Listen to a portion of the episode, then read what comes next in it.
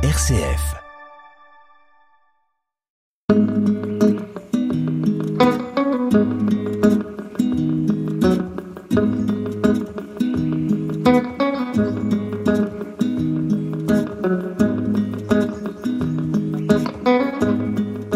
Le voyage que je vous propose aujourd'hui, c'est on nous emmène jusqu'à Tucson, euh, dans l'État de l'Arizona, aux États-Unis. Donc c'est une ville euh, en plein désert, une chaleur absolument accablante, et en j'y suis arrivé au moment le plus euh, le plus chaud de l'été. Euh, J'insiste sur cette notion de température parce que euh, bah, je vous emmène dans un endroit paradoxalement extrêmement froid, glacé, au niveau du zéro absolu. Je vous emmène dans la au sein de la société Alcor, qui se trouve à Stockdale, juste à côté de Tucson, et dans lequel des gens se font congeler dans de l'azote liquide, euh, en espérant qu'un jour ils vont euh, être ressuscités et qu'ils pourront euh, bénéficier de la vie éternelle. Alors ça peut paraître absolument fou, mais il y a un véritable marché qui se développe là-dessus. Ça coûte à peu près euh, 200 000 euros pour se faire congeler et prendre le pari qu'un jour la science aura atteint un niveau tel que les morts qui n'auront pas été incinérés ou inhumés pourront revenir à la vie et puis euh, vivre euh, 2, 3, 4, 5, 10 siècles sans aucune maladie, euh, avec un corps absolument parfait, sans avoir besoin de se nourrir et euh, sans avoir besoin de se reproduire, sans avoir euh, besoin de trop boire, de trop manger. Euh, ils seront euh, des corps parfaits, des esprits purs et parfaits et éternels. Alors ça peut paraître fou, mais le marché existe il y a des centaines de gens qui ont déjà fait la démarche et qui attendent dans des silos euh, euh, en acier inox remplis d'azote liquide et qui attendent le jour de leur résurrection. Pérégrinus. Jean-Marie Ozat nous raconte.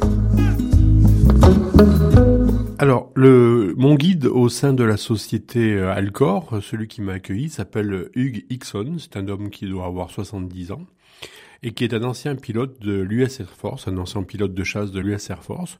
Donc un type assez, euh, évidemment assez rigoureux, euh, très rationnel, absolument pas un rêveur. Bon, c'est quelqu'un qui était un pilote de chasse, donc qui était aux commandes d'une machine horriblement chère et une machine qui, euh, en plus, ne vous pardonne absolument pas le moindre écart de la moindre de faute d'inattention, c'est-à-dire que vous vous mettez à, rêver, à rêvasser au- dans le cockpit, vous êtes mort.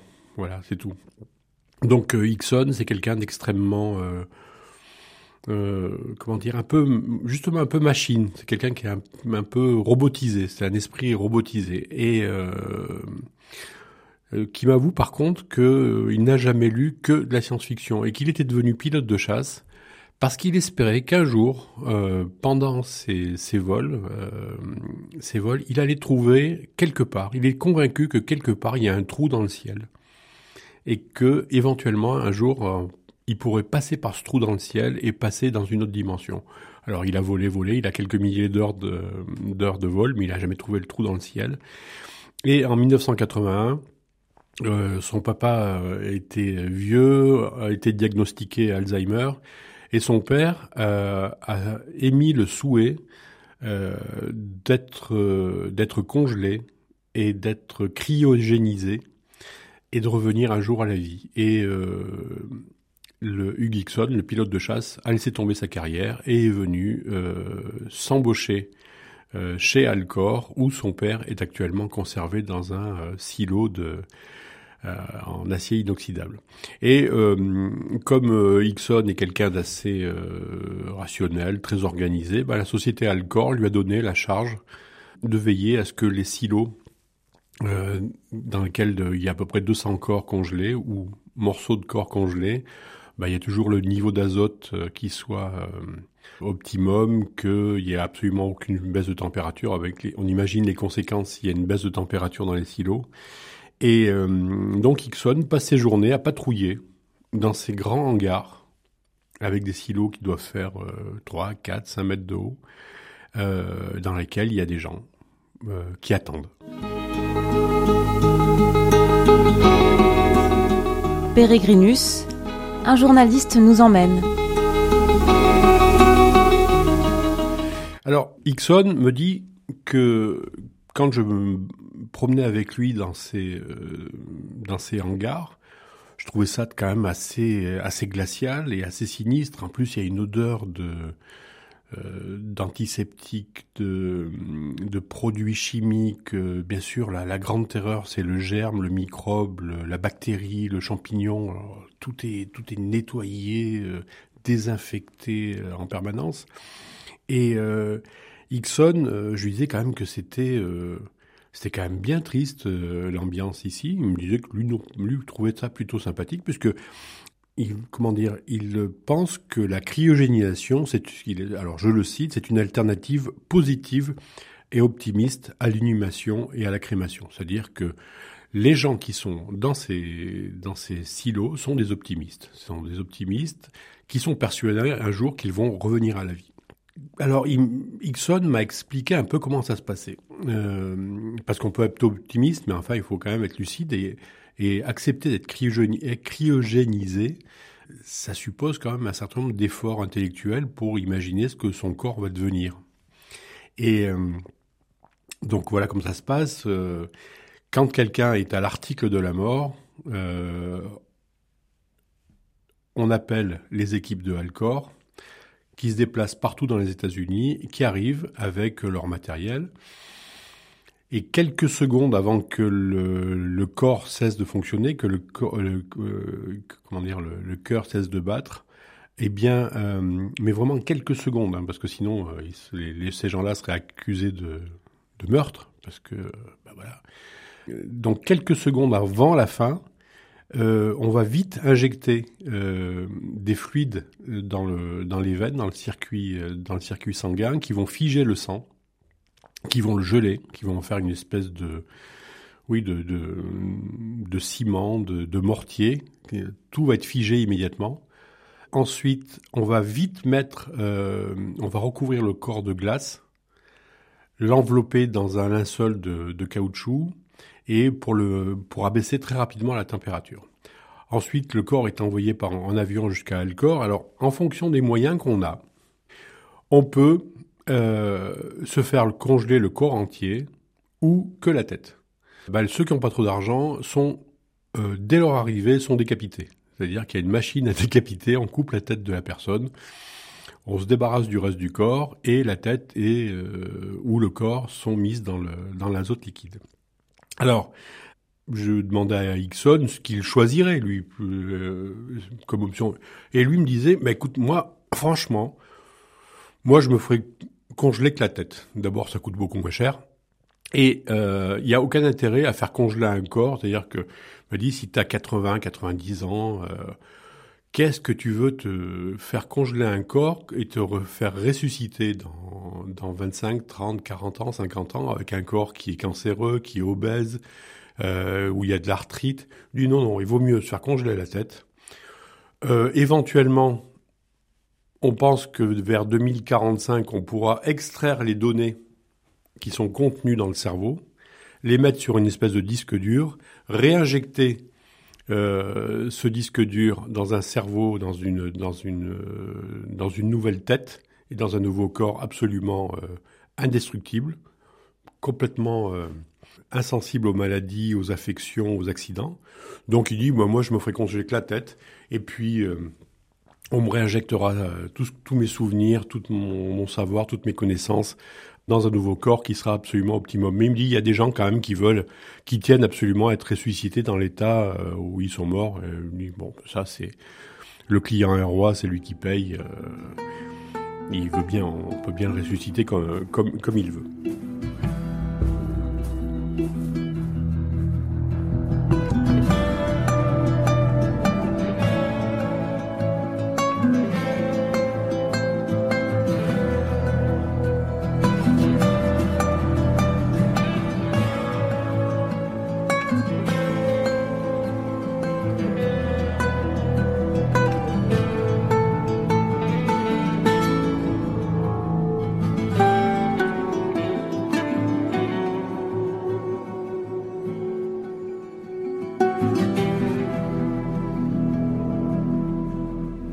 Ça paraît absolument dément, mais comment dire, c'est véritablement un marché qui prend énormément, qui prend vraiment aux États-Unis, parce que ceux qui portent ce discours, ceux qui font cette promesse, ne sont pas absolument pas euh, des abrutis. C'est pas des gourous, c'est pas des fous, c'est pas des escrocs. Il y a eu des escrocs, incontestablement.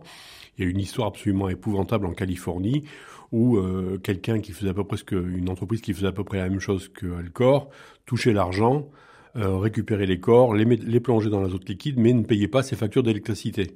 Donc, à un moment donné, la compagnie d'électricité a coupé, a coupé le courant et on imagine les conséquences. Euh, il y a un quartier entier euh, à Los Angeles qui a dû être évacué parce que l'odeur était absolument effroyable. C'était, euh, comment dire, l'apocalypse qui était tombé sur Los Angeles.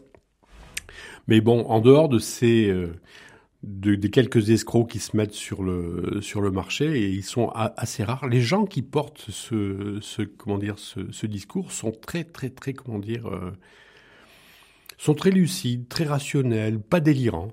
Et en particulier, le patron de Alcor, qui s'appelle euh, le docteur Moore, euh, lui est un docteur en, docteur, alors, docteur en philosophie. Et euh, il, a, euh, il a un discours sur la mort qui est absolument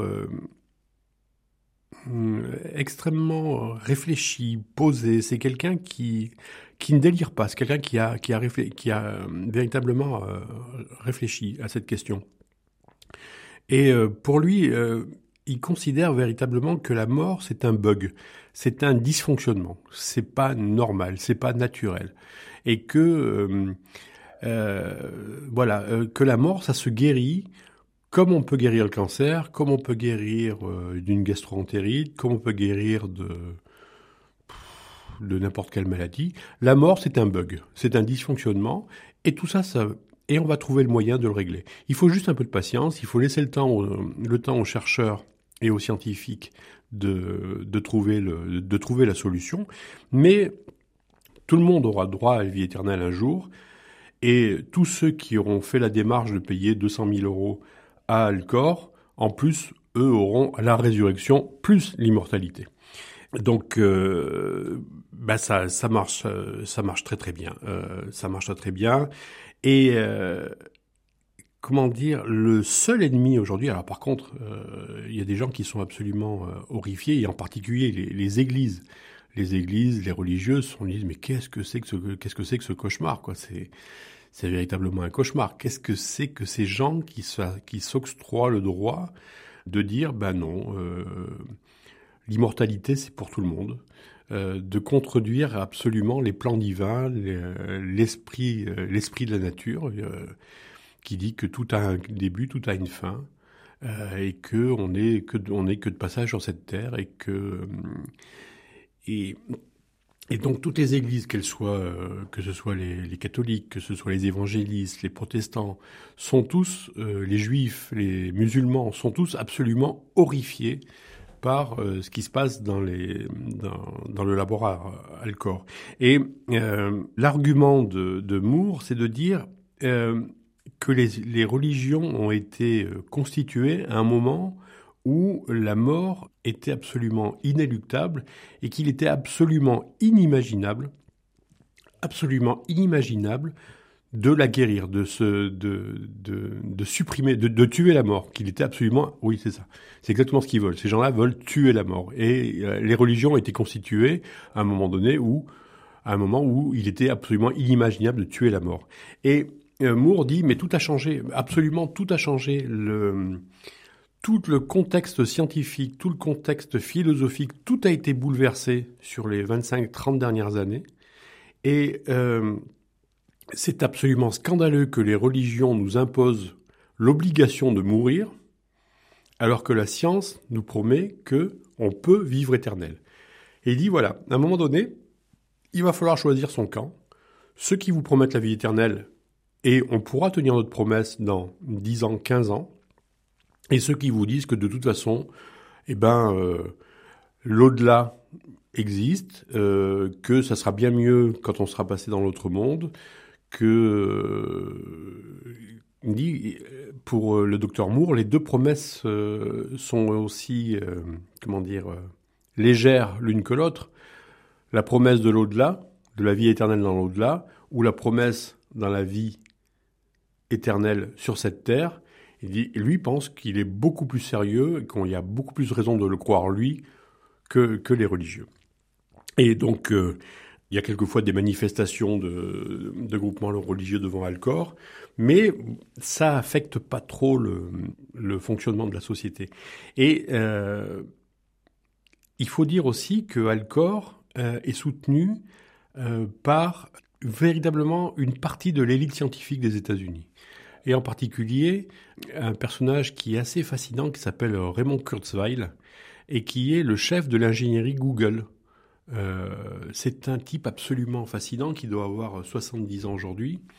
Et euh, Kurzweil, euh, c'est lui qui pense Google, c'est-à-dire c'est lui qui est capable d'imaginer, qui a été capable d'imaginer le fonctionnement quasiment tous les algorithmes de Google et qui est capable d'imaginer ce que Google va devenir dans les prochaines années.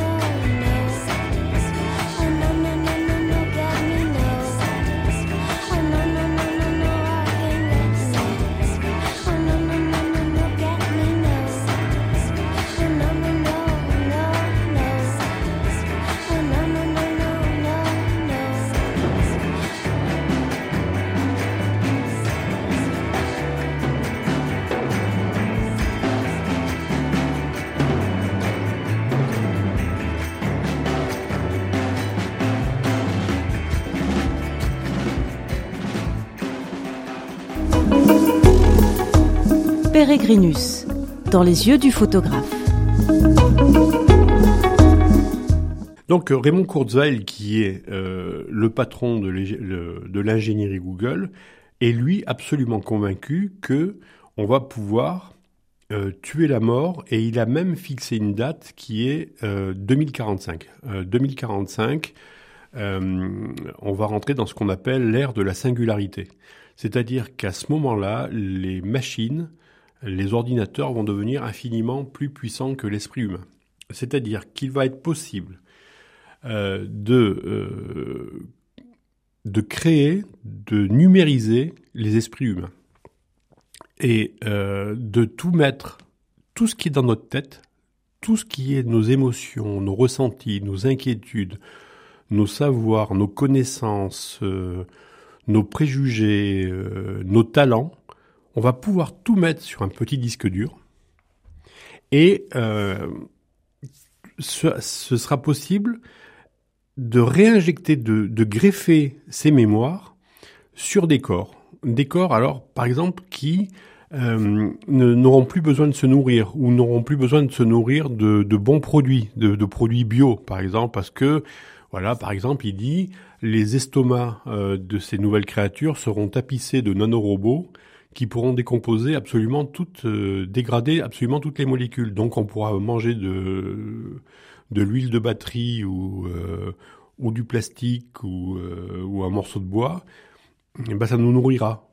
Donc plus besoin de gaspiller de la terre pour produire des légumes, faire de l'élevage, produire des, fruits, des plantes, des choses comme ça, puisque de toute façon tout pourra se manger et tout pourra faire nourriture.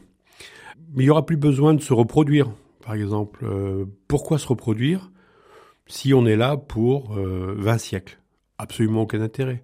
Donc, il n'y aura pas de problème de surpopulation. Le problème de la surpopulation sera réglé, puisque de toute façon, euh, les gens qui seront sur Terre, ils resteront, Et donc, ils n'auront pas besoin de se perpétuer dans la reproduction. Si on n'a plus besoin de se reproduire, absolument plus besoin de rentrer dans les jeux de la séduction euh, homme-femme. Plus besoin d'avoir un partenaire pour euh, trouver la mère de ses enfants ou la mère ou le père de ses enfants. De toute façon, on sera là pour tout le temps. Euh, voilà. Si on n'a plus besoin de se reproduire, à quoi ça sert d'avoir des différences hommes-femmes Absolument aucun, intérêt. Donc on sera tous androgynes. On sera éternel et androgyne. Si on recherche le plaisir, absolument aucun problème, puisque est androgyne. Si on recherche un plaisir euh, charnel, bah, il suffira de demander à son cerveau de déclencher euh, une espèce d'orgasme numérique à la demande. Euh, donc tous les problèmes sont résolus, les problèmes de, rapport entre les hommes et les femmes, les problèmes de surpopulation, les problèmes de, faim dans le monde, le, problème de, guerre. De il n'y aura plus de guerre, il n'y a plus besoin d'espace vital, il n'y aura plus besoin de course à l'énergie, il n'y a plus besoin d'énergie, puisque de toute façon, on va, dès l'instant où on sera numérisé, où on sera des entités numériques, bah, bah, on n'aura pas besoin de se déplacer, par exemple, absolument pas besoin de se déplacer, parce que si vous voulez visiter euh, Honolulu ou ou Irkoutsk ou Johannesburg, il suffit de vous euh, de faire un transfert de votre esprit euh, sur un ordinateur à l'autre bout du monde et puis vous allez voir euh, vous allez voir ce qui vous entoure, vous allez éprouver les sensations que vous aurez procuré un voyage en avion. Donc il n'y a plus besoin de se déplacer, il n'y a plus besoin d'énergie, il y a besoin de beaucoup moins de choses. Voilà. Alors c'est beaucoup moins drôle, c'est beaucoup moins comment dire c'est beaucoup moins humain, mais euh, la question est, est-ce que ça vaut vraiment le coup de rester humain? Puisque humain, bah, écoutez, c'est très... Euh, il y, a beaucoup de, problèmes à être humain. Il y a les inquiétudes, les angoisses, les, les maladies, la vieillesse. Euh, il y a des choses qui sont peut-être un peu, sympas, mais bon, globalement, pour des gens comme Kurzweil et toute l'école transhumaniste qui est derrière, être humain, c'est quand même pas très très très drôle quoi. Et être numérisé, devenir une entité humaine améliorée, là, il n'y a que des avantages, absolument que des avantages à titre personnel et au, niveau, de, enfin, pour la, la protection de la planète. This is the end, beautiful friend. This is the end, my only friend, the end of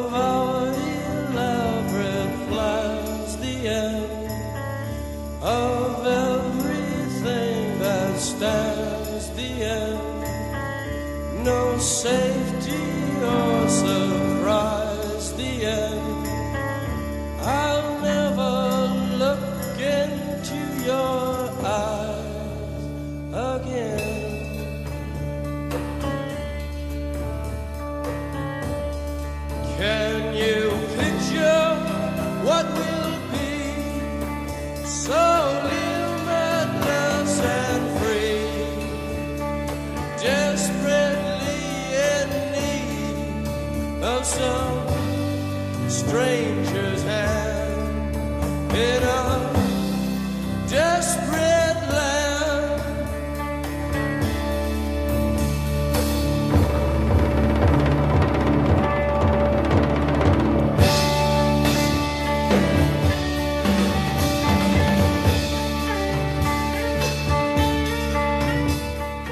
de nouveau, j'insiste bien sur le fait que les gens qui vous promettent ça ne sont pas des farfelus. C'est vraiment des gens. Euh, Raymond Kurzweil, c'est quelqu'un qui a une influence directe et quotidienne sur tous les gens qui utilisent Google tous les jours. C'est-à-dire que euh, véritablement, c'est quelqu'un qui est, qui est déjà présent dans votre quotidien. C'est quelqu'un qui a de l'influence sur vous. C'est quelqu'un qui peut, du jour au lendemain, décider que telle partie du savoir, eh ben, plus personne n'y aura jamais, plus jamais accès. Voilà, par exemple. La seule, la seule, la seule, la seule, comment dire, euh, inquiétude que ces gens, euh, que ces, que ces gens-là ont, euh, c'est l'ennui. C'est la seule chose qui les inquiète. Et ils disent, voilà, une humanité éternelle qui aura plus besoin de travailler, puisque de toute façon, ses besoins euh, physiologiques auront été réduits à quasiment rien, donc il n'y aura pas besoin de travailler pour s'entretenir, pour se nourrir, pour se déplacer. C'est une humanité qui, la création, on n'aura plus besoin de créer, puisqu'il y aura des machines pour créer. Vous avez envie de créer un, Picasso ou, euh, ou, un vitrail de Notre-Dame, vous demandez à la vous demandez à l'intelligence artificielle de vous le créer, même pas matériellement. Elle va vous, l'intelligence artificielle va vous créer l'émotion que vous auriez eue si vous aviez peint un Picasso ou euh, assemblé un vitrail de Notre-Dame. Vous voyez, vous allez avoir ça. Plus besoin de, de se distraire. On se distrait pourquoi? Pour passer, euh, pour effacer une mauvaise émotion, et eh ben là, vous aurez simplement vous dire, tiens, euh, cette partie de mon cerveau, cette partie de ma mémoire, cette partie de ma, de mon identité, euh, cette partie de mon identité numérique, eh ben, elle me plaît pas, donc je l'efface. Voilà, je, j'efface le bug. Donc il n'y a plus de dépression. Et donc c'est une humanité absolument sans, sans besoin physiologique et qui n'a donc plus aucun effort à fournir pour s'entretenir et se perpétuer. Et le danger, c'est l'ennui. C'est véritablement l'ennui. Et c'est pour ça que souvent ils disent, on gardera, par contre, la possibilité du suicide. Il faut que les gens puissent se dire, non, j'en ai assez, j'en peux plus, euh, je m'ennuie trop, je m'efface. Et euh, un, des, un, des personnages que j'avais vu euh, euh, chez Alcor m'avait cité cette phrase qui était dans, dans Faust et qui disait Offrez la vie éternelle et vous rendrez la mort désirable.